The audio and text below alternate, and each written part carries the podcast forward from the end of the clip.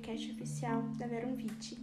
As consequências de longo prazo da Covid-19 que recebeu alta hospitalar ainda são incertas, por isso esse estudo foi feito.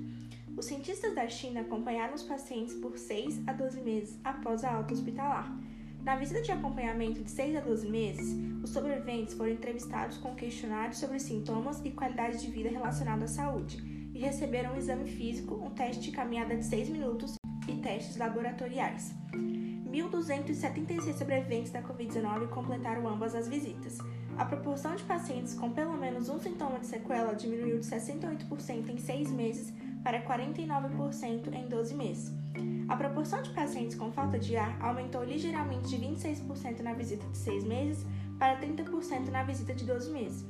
Além disso, mais pacientes tiveram ansiedade ou depressão na visita de 12 meses, 26%, versus 23% na visita de 6 meses. Nenhuma diferença significativa na caminhada de 6 minutos foi observada após a hospitalização. 88% dos pacientes que estavam empregados antes da Covid-19 retornaram ao seu trabalho original em 12 meses. Em comparação com os homens, as mulheres tiveram uma chance 1,43 vezes maior para fadiga ou fraqueza muscular e duas vezes maior para ansiedade ou depressão. Portanto, a maioria dos sobreviventes da Covid-19 tiveram uma boa recuperação física e funcional durante o acompanhamento de um ano e retornou ao seu trabalho e vida normal.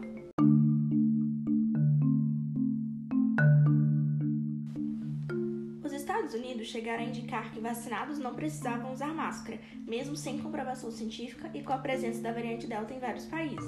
Mas a verdade é que esse tipo de política sensacionalista pode ter acabado com a família de milhares de pessoas, já que vacinados transmitem o vírus com facilidade, ainda mais sem máscaras.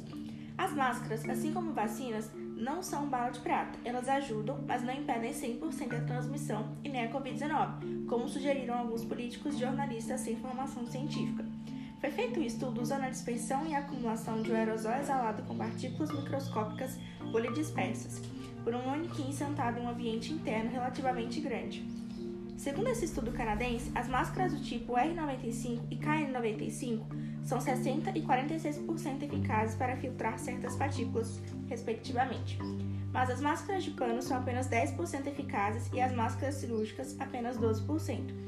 Os testes foram conduzidos com uma distância de 2 metros e as máscaras capturaram um acúmulo significativo de aerosol no espaço interno por uma longa duração. Ou seja, as máscaras ajudam, mas não são balas de prata. Não caia na armadilha de políticos dizendo que você está protegido com a máscara, pois pode não estar, principalmente quando a ventilação do local estiver comprometida. Todavia, as máscaras R95 e NK95 continuam sendo a melhor escolha para mitigar a transmissão de doença em ambientes fechados.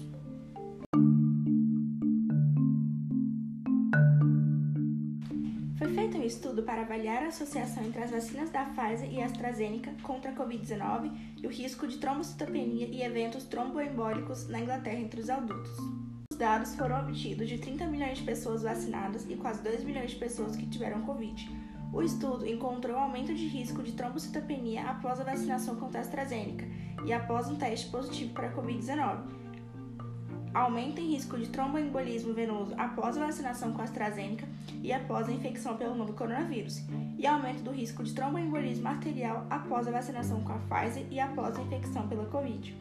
As análises secundárias encontraram risco aumentado de trombose do seio venoso cerebral após a vacinação com a AstraZeneca, após a vacinação com a Pfizer e o aumento de acidente vascular cerebral isquêmico após vacinação com a Pfizer, e aumento ainda do risco de outros eventos trombóticos arteriais raros após a vacinação com a AstraZeneca. Portanto, riscos aumentados de eventos hematológicos e vasculares que levaram à admissão hospitalar ou morte foram observados por curtos intervalos de tempo após as primeiras doses das vacinas da Pfizer e AstraZeneca, mas os riscos da maioria desses eventos foram substancialmente maiores e mais prolongados após a infecção pelo novo coronavírus.